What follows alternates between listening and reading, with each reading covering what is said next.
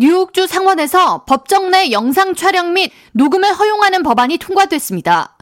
법안을 발의한 민주당 맨해튼 지역 대표 브래드 호일먼 시겔 주 상원의원은 법안은 미디어 매체들이 취재나 방송을 위해 마이크나 카메라를 들고 참석하는 것을 허용하는 내용을 담고 있으며 증인을 보호해야 하거나 재판에 방해가 될 경우 판사의 재량으로 이에 대한 제한권을 부여할 수 있도록 한다고 설명했습니다.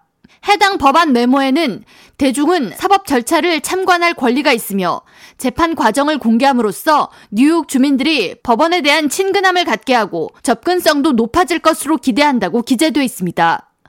법정 내 영상 촬영을 허용하는 법안의 상원 통과에 대해 뉴욕 지역 매체 뉴욕 포스트는 도널드 트럼프 전 대통령의 성추행 입막음 사건에 대한 항소심이 많은 미국민들의 관심 속에서 앞으로 진행될 예정이며 법안이 하원을 통과하고 캐시 호컬 주지사의 서명을 받은 뒤에 올 하반기부터 발효된다면 트럼프 전 대통령의 재판 과정을 국민들이 자세히 지켜볼 수 있을 것이라고 전했습니다.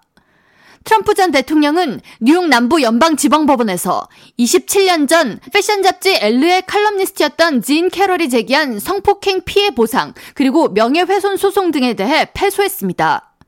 뉴욕 법원의 배심원단은 트럼프 전 대통령이 진 캐럴 전 기자에게 가한 성추행과 폭행, 명예훼손 등의 책임이 있다고 만장일치로 판결했으며 이에 대해 총 500만 달러의 손해배상금을 지불하라고 명령했습니다.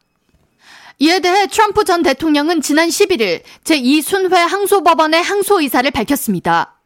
진 캐럴은 지난 1996년 봄 미네튼 한 백화점에서 트럼프 전 대통령이 다가와 여성에게 줄 선물을 고르는데 조언해달라면서 유인했으며 탈의실에서 트럼프 전 대통령으로부터 성폭행을 당했다고 주장하고 있으며 이에 대해 배심원단은 트럼프 전 대통령이 캐럴을 성폭행했다는 주장은 받아들일 수 없지만 성추행은 사실로 인정된다고 만장일치로 판단했습니다.